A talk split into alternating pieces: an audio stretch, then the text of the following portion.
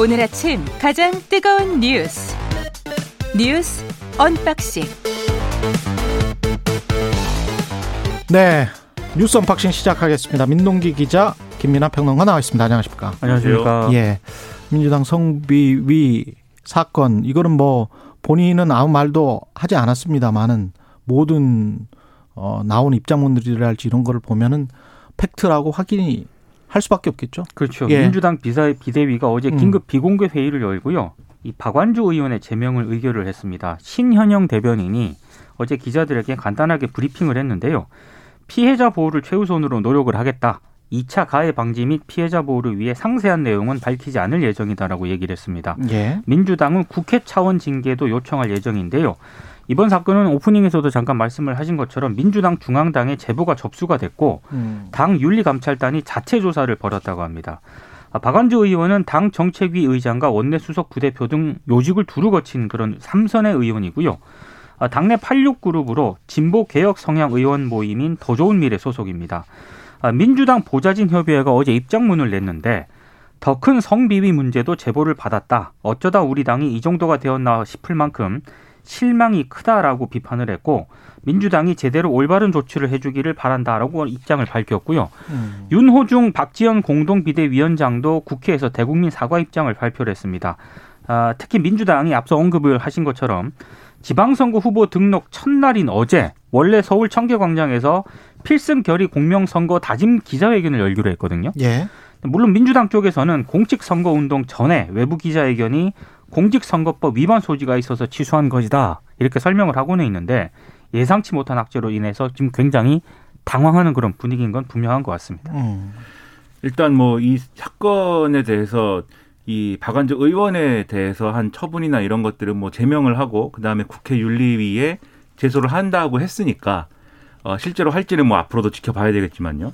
그러니까 당으로서 할 수 있는 조치는 이제 최대치를 취하는 거죠. 그래서 그 점에 있어서는 이제 어이 박완주 의원에 대해서는 어쨌든 적절한 조치라고 생각이 되는데 말씀하신 대로 근데 예. 이 인지 시점이 좀 문제가 될 것 같아요. 이 사건에 그렇죠. 대한 인지 시점이.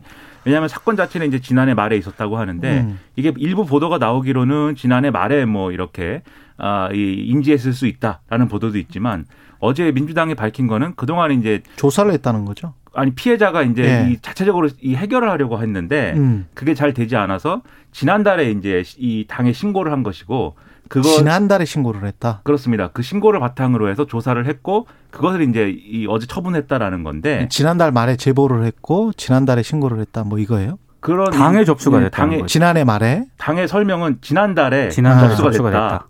근데 그 당에는 지난달에 접수가 됐는데 알려진 거는 그러면 지난해 말이다.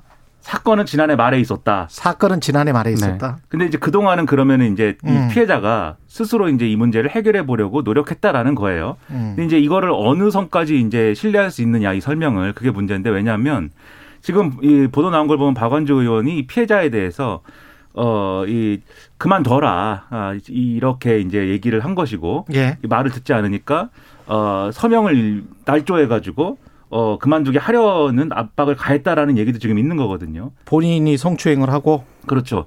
뭐 성추행인지 뭔지 어떤 성비인지는 지금 뭐 구체적으로 또 그 민주당 얘기를 안 합니다만 내용은 이야기를 안 하니까. 본인이 그렇죠. 모르는데 음. 의원 면직을 하는 것처럼 음. 그렇게 처리하려고 했다라는 그런 의혹을 제기하는 언론도 있습니다 이건 지금. 뭐 2차 가해가 될 수도 있네요. 그렇죠. 근데 예. 이게 그러면은 이 의- 국회의원이 혼자 이- 그렇게 한 건지 아니면은 주변의 보좌진이라든지 또는 다른 국회의원이랄지 이 사안을 사전에 알고 이제 같이 뭔가 이렇게 좀 어 이 문제를 덮으려고 한 것인지 그런 것들도 이제 좀 의혹이 남는 부분이 있고 음. 나아가서는 이게 주변에 그렇게 뭐 와- 완전히 이제 아는 사람이 없는 사건이 아니었다고 하면은 그럼 지도부가 그 전에 알았을 수도 있는 거 아니냐 다른 이제 상황에서 뭐 그런 의심도 가져올 만한데 그래서 이게 박완주 의원에 대한 이런 처분으로 끝나는 게 아니라 혹시라도 있을 수 있는 이런 사건에 대한 뭐 은폐라든가 이차 가해라든가 이런 것들이 있었는지 여부를 철저히 조사해서 이거를 이제 어 제대로 원리 원칙대로 처분하는 것이 상당히 필요해 보입니다. 왜냐하면 이게 이게 어 정권이 이제 교체가 어쨌든 됐지 않습니까? 민주당 입장에서는. 예. 근데 그 정권이 교체되기까지에 이르는 사건들 중에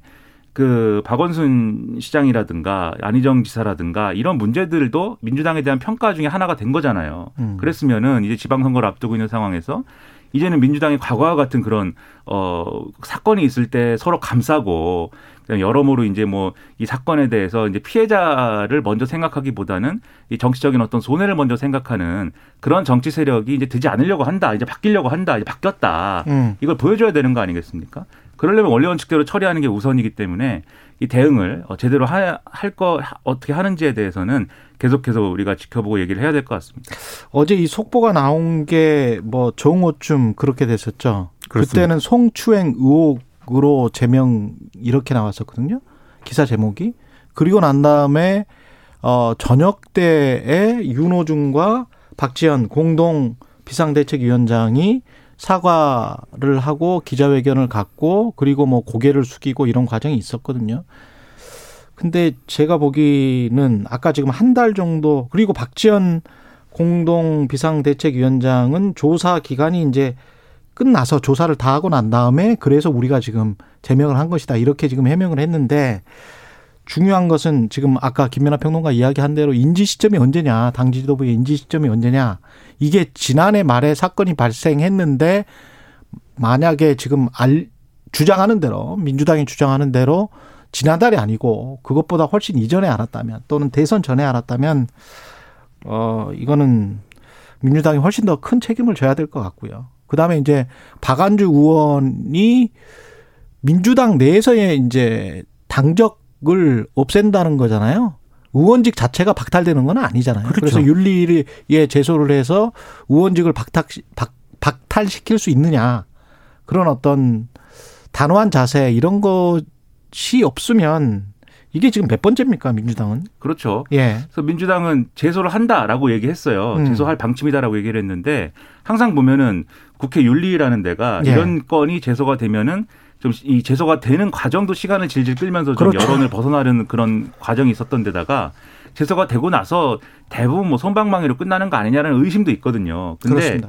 이게 지금 또 어, 민주당만의 문제가 아닐 거예요. 제가 뭐 이렇게 예단해서 말씀드리자고 하는 게 아니라 음. 우리 사회 일반에 이렇게 이런 사건들이 있고 인식들이 퍼져 있는 그런 조건이 있기 때문에 민주당이 여기에 대해서 이런 사건이 벌어졌을 때 제대로 대응을 해야지 다른 어떤 이 다른 뭐 정치 세력 또는 뭐 다른 사회적인 어떤 사회의 어떤 부분 이런 것들 이런 부분에서도 그게 일종의 모범이 돼- 모범 사례가 되는 거고 그걸 가지고 얘기를 할 수 있어야 되는 거거든요. 예. 그렇기 때문에 제대로 대응을 해야 되고 그 제대로 대응하는 것에는 말씀하신 대로 음. 국회 윤리 제소라든가 이런 것들이 정확히 되고 거기서도 봐주지 않고 이런 것들이 필요한 겁니다. 예. 그리고 이 이렇게 하니까 자꾸 이제 그 특정 세대에 관해서 어 자꾸 이제 의심을 하게 되는 거잖아요. 그 어떤 세대를 일반하는 건 굉장히 안 좋은 거라고 저도 생각을 하는데 그 자꾸 특정 세대에서 이런 일들이 60년대생들 그리고 뭐 그 이하도 마찬가지겠습니다만은 그런 일들이 일어나기 때문에 이거는 사회가 크게 바뀌었다는 거를 이 사람들이 특히 권력층에 있는 사람들이 잘 인식을 못 하고 있는 게 아닌가. 특히 민주당이 그 박안주 의원권을 잘 처리해야 되는 게요. 음, 민주당 김원희 의원 경우도 있거든요. 그렇죠. 이건 2차 가해 올해 초 지역 사무실 보좌관이 이제 직원을 성폭행해서 면직 처리가 됐는데 예. 문제는 김 의원 본인하고요 보좌진이 피해자에게 2차 가해를 가했다는 그런 의혹이 제기가 됐다는 겁니다. 피해자가 민주당에게 피해를 접, 접수를 했고요. 음. 경찰에 고소장을 제출했는데 피해자에게 합의를 이제 종용을 했다는 게 이 피해자의 주장입니다.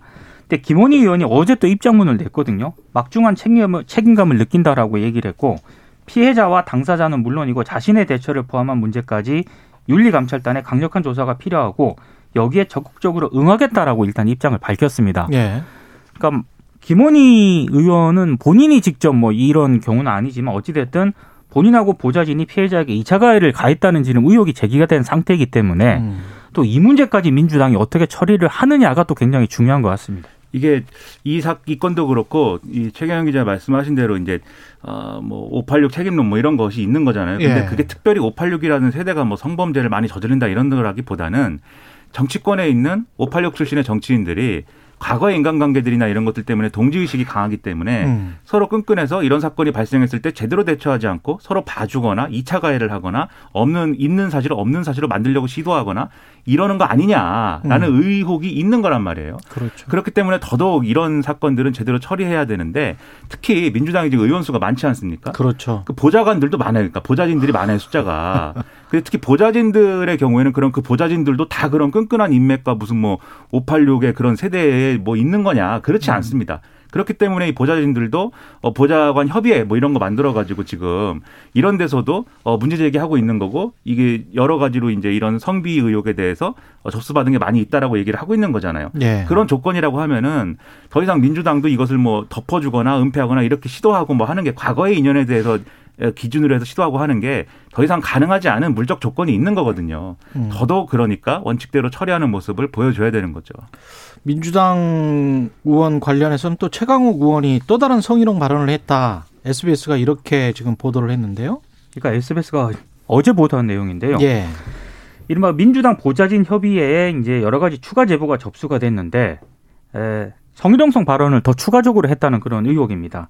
아, 지난달 26일 국회 법사위 안건조정위 회의에서 동료 의원들을 지칭을 하면서 성적인 농담을 했다는 그런 내용이고요. 음. SBS 보도에 따르면 여성 보좌진 몸매라든가 외모를 품평하거나 비하했다는 그런 제보가 보좌진 협의회에 접수가 됐다는 그런 내용인데 민주당 보좌진 협의회입니다. 그렇습니다. 예. 그런데 최강욱 의원이 어제 페이스북을 통해서요. 이거 의혹을 완전히 부인을 하고 있습니다. 음. 그러니까 도저히 묵과할 수 없는 날조가 이어지고 있다라고 강하게 반발을 했고 악의가 느껴지는 날조다. 뭐 한 번 재미를 봤으니 계속해서 이참에 숨통을 끊겠다는 뜻인가 이렇게 이제 해명을 했고 자신에 대한 성희롱 의혹 제기는 물론이고 당에 접수되는 제보 신고가 모두 날조라고 지금 주장을 하고 있습니다. 음. 일단 최강욱 의원은 본인이 이제 사실관계를 부인을 하니까 그럼 이거는 이제 당이 조사를 하고 이 사실관계를 따져봐야 되는 것이겠죠. 예. 사실관계를 따져가지고 만약에 이제 뭐 최강욱 의원대로 이게 날조다라고 하면은 그 배경은 뭐고 왜 이런 상황이 벌어지는지도 당 지도부가 밝혀야 될 것이고 그게 아니라 최강욱 의원이 어떤 뭐 뭐랄까요 어떤 그 어 아주 뭐 안이한 방식으로 지금 해명을 하고 있는 거다라고 하면은 음. 최강욱 의원은 정치적 부담 훨씬 더 커지는 거고 훨씬 더 무거운 책임을 져야 되는 건데 이건 팩트가 있느냐 없느냐를 확인을 해야 됩니다. 그렇죠. 근데 다만 이 부분과 관련돼서 이 같은 일을 반복하지 말아야 되는 게 지난번에 뭐 부적절한 발언을 한 사건이 이미 있었잖아요. 음. 근데 그 사건에 대해서 최강욱 의원이 사과를 했- 했음에도 불구하고 그 핵심적인 어떤 본인이 사용했다는 말에 대해서는 의혹을 인정 안 했거든요. 예. 근데 그 내용은 어떻게 봐도 사실은 어 상식적으로 보면은 어 이 어 피해를 입은 여성 보좌진들의 주장이 제가 볼 때는 어, 근거가 있다고 생각이 되는데 음. 민주당이 이 문제를 처리할 때 제대로 처리를 했느냐에 대한 평가를 다시 한번 해볼 필요가 있어요. 왜냐하면 지지자들이 이거에 대해서 최강욱 의원의 주장이 어, 맞다라고 하는 지지자들이 박지원 위원장 막 공격하고 이 음. 문제를 굉장히 폐쇄적인 방식으로 아니한 방식으로 풀려고 했기 때문에 그게 더 좋지 않은 선례처럼 남아버릴 수가 있었던 거거든요. 예. 마찬가지 상황이 지금 이 민주당의 성비 의혹 어제 발생한 이 사건을 둘러싸고서도 지지자들 일부가 어 이게 뭐 박지원 위원장이 뭐 주도해서 처리한 거 아니냐 이렇게 지방선거 앞두고 왜 당을 어렵게 만드느냐라고 하는 그런 기류가 있는 게 지금 사실입니다. 음. 그런데 그렇게 가서는 민주당은 변화하지 않는구나, 민주당이 더 나아지지 못했다라는 평가를 피할 수가 없게 되는 거예요. 그렇게 처리하면 안 된다라는 겁니다. 그리고 최강욱 의원의 SNS 글을 보면 이게 날조 그 다음에 악이 이렇게 이야기를 하잖아요. 근데 이게 누구의 날조냐, 누구의 악이냐가 명시적으로 나와 있지 않는데 뭐 가령 지금 집권 여당이 된 국민의힘 또는 언론 이거를 지칭하는 것 같아 보이지가 않아요. 그러니까 당 내를 지칭하는 것 같아요. 제가 보기는 그래서 당내에 어떤 뭐 갈등이 있는 거 아닌가 내부에 어떤 내분이 있는 거 아닌가 그런 이런 부분이 있거든요. 당내에서 벌어지는 일이라 하기에는 믿어지지 않는 일입니다. 대체 뭘 노리고 왜 이러는 건지 생각해 보겠습니다. 혼자서 우연히 벌이는 일도 아닌 것 같습니다. 이게 당 외부를 이야기를 지칭을 하는 건지 당 내부를 지칭을 하는 건지는 모르겠지만 제 독해가 맞다면 이거는 당 내부를 말하는 거 아닙니까? 근데 이제 실제로 갈등이 뭐가 있어서 이제 이렇게 쓴 것인지 아니면은 그 갈등이 있는 거를 이용해서 최강 의원이 자기 변호를 하려고 하는 것인지 음. 아니면 뭐 그냥 그것도 맞고요. 예, 밑도 예. 끝도 없이 얘기를 하는 것인지 그건 네. 앞으로 따져볼 문제이긴 하겠죠. 그 사실관계를 일단 파악하고 예. 네. 팩트는 이 관련된 팩트는 조금 더 나와야 될 것 같고요. 예. 첫 국무회의에서 2차 추경은 의결됐습니다. 59조 원의 2차 추경안이 의결이 됐고요. 일단 코로나19 방역 조치로 어려움을 겪은 소상공인 그리고 소기업주 등 370만 명에게 최소 600만 원에서 1000만 원까지 23조 원을 지원하는 그런 내용이 뼈대입니다. 힘겹습니다. 이게 예. 코로나 long COVID 때문에 사상 최대 규모의 네, 기침이 계속 나셔가지고 북한 이야기도 해야 되는데. 네, 예. 추경안인데 구체적인 내- 죄송합니다. 내용을 음. 보면은 방역 조치로 연 매출이 40% 이상 감소한 뭐 여행업이라든가 항공 운송업 이런 그 50개 업종은요. 최소 700만 원 정도를 지급하는 거로 돼 있고요. 그리고 보험 설계사와 같은 특수 형태 근로 종사자들하고 프리랜서들 있지 않습니까? 100만 원이 지급이 됩니다. 음. 그리고 저소득 예술인에게는 기존처럼 이제 100만 원이 나오는 그런 내용인데 문제는 석 달 전에 1차 추경할 때 기재부가 본 예산의 세수 전망을 그대로 이제 유지하면서 음.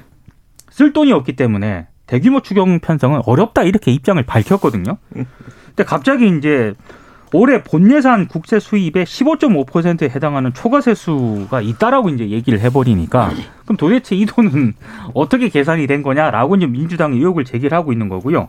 그래서 박홍근 더불어민주당 원내대표 같은 경우에는 지난 4월부터 그 지난해에도 이 문제가 불거지지 않았습니까? 지금 네 번째예요. 그렇습니다. 네. 그래서 지난 4월부터 이것 때문에 감사원 감사가 진행 중인데 만약에 또다시 이 정도 어떤 그 수계, 이 추계에 문제가 발생을 했다라고 한다면은 민주당의 판단은 기재부의 세수 추계 과정에 심각한 오류가 있거나 아니면 소위 권력 교체기에 쓸 수 있는 비용을 감춰놨다가 이제 정권이 바뀌니까 슬쩍 꺼내는 거 아니냐 이렇게 의혹을 제기를 하고 있는 거거든요. 그래서 아마 이 문제를 민주당이 강하게 문제 제기를 할 것 같습니다. 근데 이제 민주당은 의심을 할 수 있으나 뭐 숨겨놨다가 꺼냈다 정권 근데 뭐 기재부가 뭐 정권이 어떻게 될 줄 알고 뭐 숨겨놨다 꺼내겠습니까? 근데 그런 이 시각으로 보기보다는 이거는 오히려 그 반대로 해석을 해야 될 것 같아요. 제 생각에는. 왜냐하면 이 53조의 초과 세수라는 거는 지금 5월인데 음. 3월 달까지 거친 이제 세수나 이런 것들을 기준으로 해서 아, 예상보다 많이 거칠 것 같습니다. 올해 53조 더 거칠 겁니다. 이렇게 얘기하는 거거든요. 그렇죠. 근데 지금 추경 편성한 내용을 보면은 음. 윤석열 대통령이 기존에 인수위가 이제 공개한 이제 소상공인들에 대한 지원이나 이런 것들이 너무 부족해 가지고 부족한 수준이어서 반발이 컸고 공약 파기하는 거냐 이런 반발이 나왔는데 지금 이 추경대로 하면은 윤석열 대통령이 발언한 거에 대해서는 이 공약이 지켜지는 그림이에요. 그렇죠. 그런데 그것의 공약을 지킬 수 있게 된 가장 강력한 근거가 이 53조의 이 초과 세수가 발생할 겁니다라는 기재부의 입장이 근거인 거잖아요. 그렇기 때문에 그렇죠. 비단 내고도 이게 가능하다라는 건데 그 일각에서는 전문가들이 이런 주장을 하는 거예요. 이것도 또 틀릴 수 있어요. 그렇죠. 예. 53조가 거친다는 전망이 가능한 거냐 지금 이게 음. 지켜진다는 보장이 없지 않느냐. 특히 이제 올해의 경우에는 성장률이나 이런 것들이 저하될 가능성이 있는데 음. 53조가 다 거치지 않을 경우에는 결국 나중에 적자국채 발행하고 메꿔야 되는데 음. 조삼모사 아니냐. 즉 이 얘기를 다시 해석하면 오히려 기재부가 지금 53조 원을 얘기하는 게 코드 맞추기인 거다. 그러니까는 어, 원래. 원래 예. 있는 돈을 감춰놨다 꺼낸 게 아니고 음. 앞으로 어떻게 될지 모르는 돈 일종의 가불을 53조를 그냥 하는 근거를 마련해 준 거다. 이 얘기를 지금 일부 전문가들은 하는 거예요. 그래서 예를 들면 추경호 부총리의 경우에는 야당 의원일 때는 이 문제에 대해서 이 민주당이 이제 초과세수를 근거로 해서 추경 편성하자고 할 때 어, 이게 불, 부정확할 수 있는데 이걸 근거로 해서 추경 편성하는 거는 너무 안이한 대응이다라고 실제 발언한 바도 있었거든요. 예. 근데 지금 추경호 부총리 체제에서는 이제 그렇게 똑같이 하는 거예요. 그러니까 음. 이런 문제를 이제 지적할 수는 있을 거예요.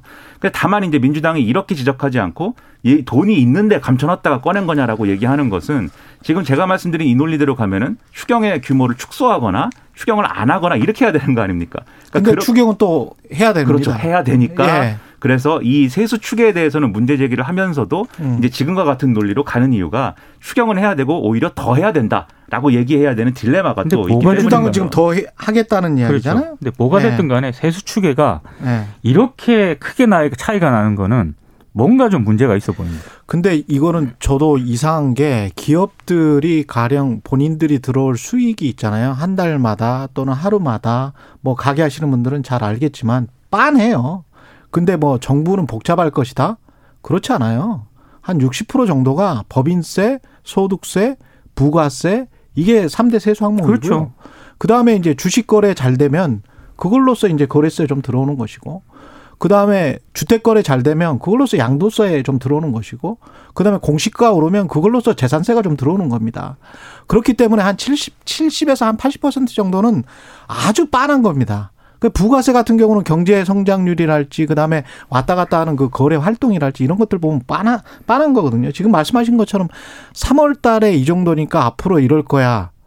앞으로를 그러면 그 프로젝션 했다는 건데 추, 추정을 했다는 건데 그렇습니다. 그 추계가 잘못됐을 가능성은 꽤 있어요. 왜냐하면 지금 그 증권거래대금도 20조에서 한 60조로 늘어난 게 한 2, 3년 만에 이랬단 말이죠. 근데 그 고객 예탁금 늘어난 거 그 추이를 보면 조금 조금씩 지금 줄어들고 있어요. 60조 그 선에서. 그런 것들도 좀 불안한 요소고 그다음에 공시가든 뭐든 공정 시장 가격이든 좀 떨어뜨려 준다는 거잖아요. 지금 윤석열 정부가. 그렇죠. 그러면 뭐 재산세, 양도세도 이 중과하는 거 유예하겠다는 거잖아요. 그러면 좀 떨어질 것이고 법인세는 기업 영업이익과 관련된 것인데 전반적으로 기업 영업이익이 계속 지금 낮춰지고 있는 그런 단계란 말이죠. 그거는 경제 성장 세계 경제 성장률과 밀접한 연관 관계가 있기 때문에 금년과 내년의 세계 경제 성장률은 계속 지금 하향 그 추정치가 나오고 있습니다.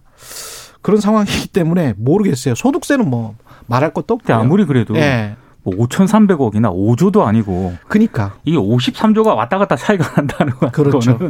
이거는 좀 문제가 있습니다.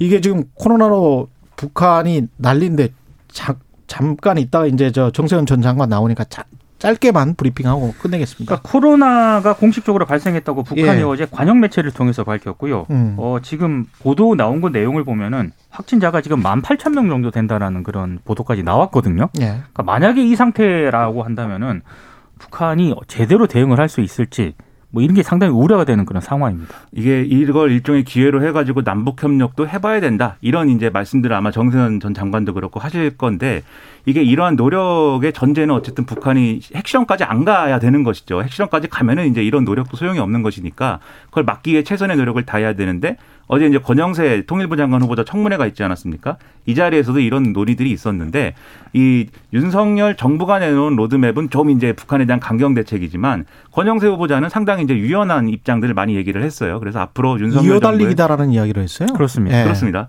그래서 이 앞으로 윤석열 정부의 대처가 실용주의적으로 이루어지기를 기대를 해보겠습니다. 예. 뉴스 언박싱 민동기 기자 김민아 평론가였습니다. 고맙습니다. 고맙습니다. KBS 일라디오 최경영의 최강시사 듣고 계신 지금 시각 7시